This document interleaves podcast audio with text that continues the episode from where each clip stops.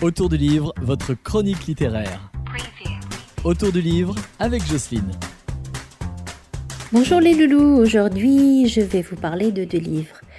Le premier que je viens de finir, c'est celui de Joël Dicker, ça s'appelle L'énigme de la chambre 622 aux éditions de Fallois.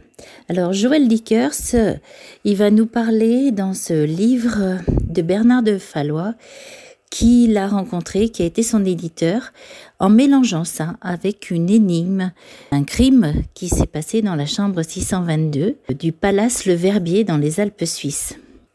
Il va se retrouver dans cet hôtel, là il va rencontrer quelqu'un, une femme, et ils vont se mettre tous les deux en quête du criminel qui a tué quelqu'un dans cette chambre 622.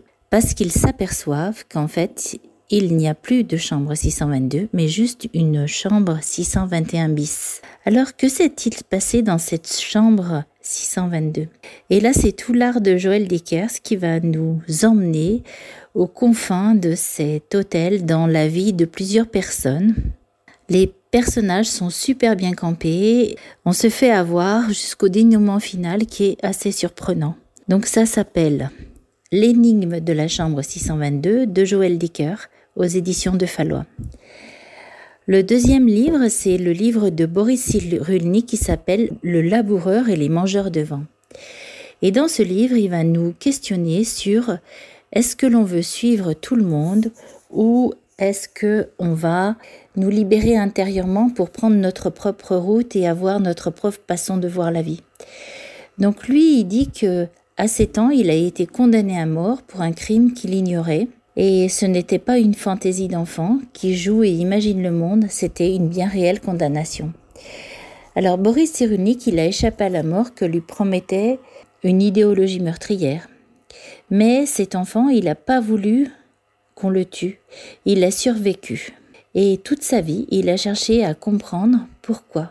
Pourquoi une telle idéologie a pu continuer à exister.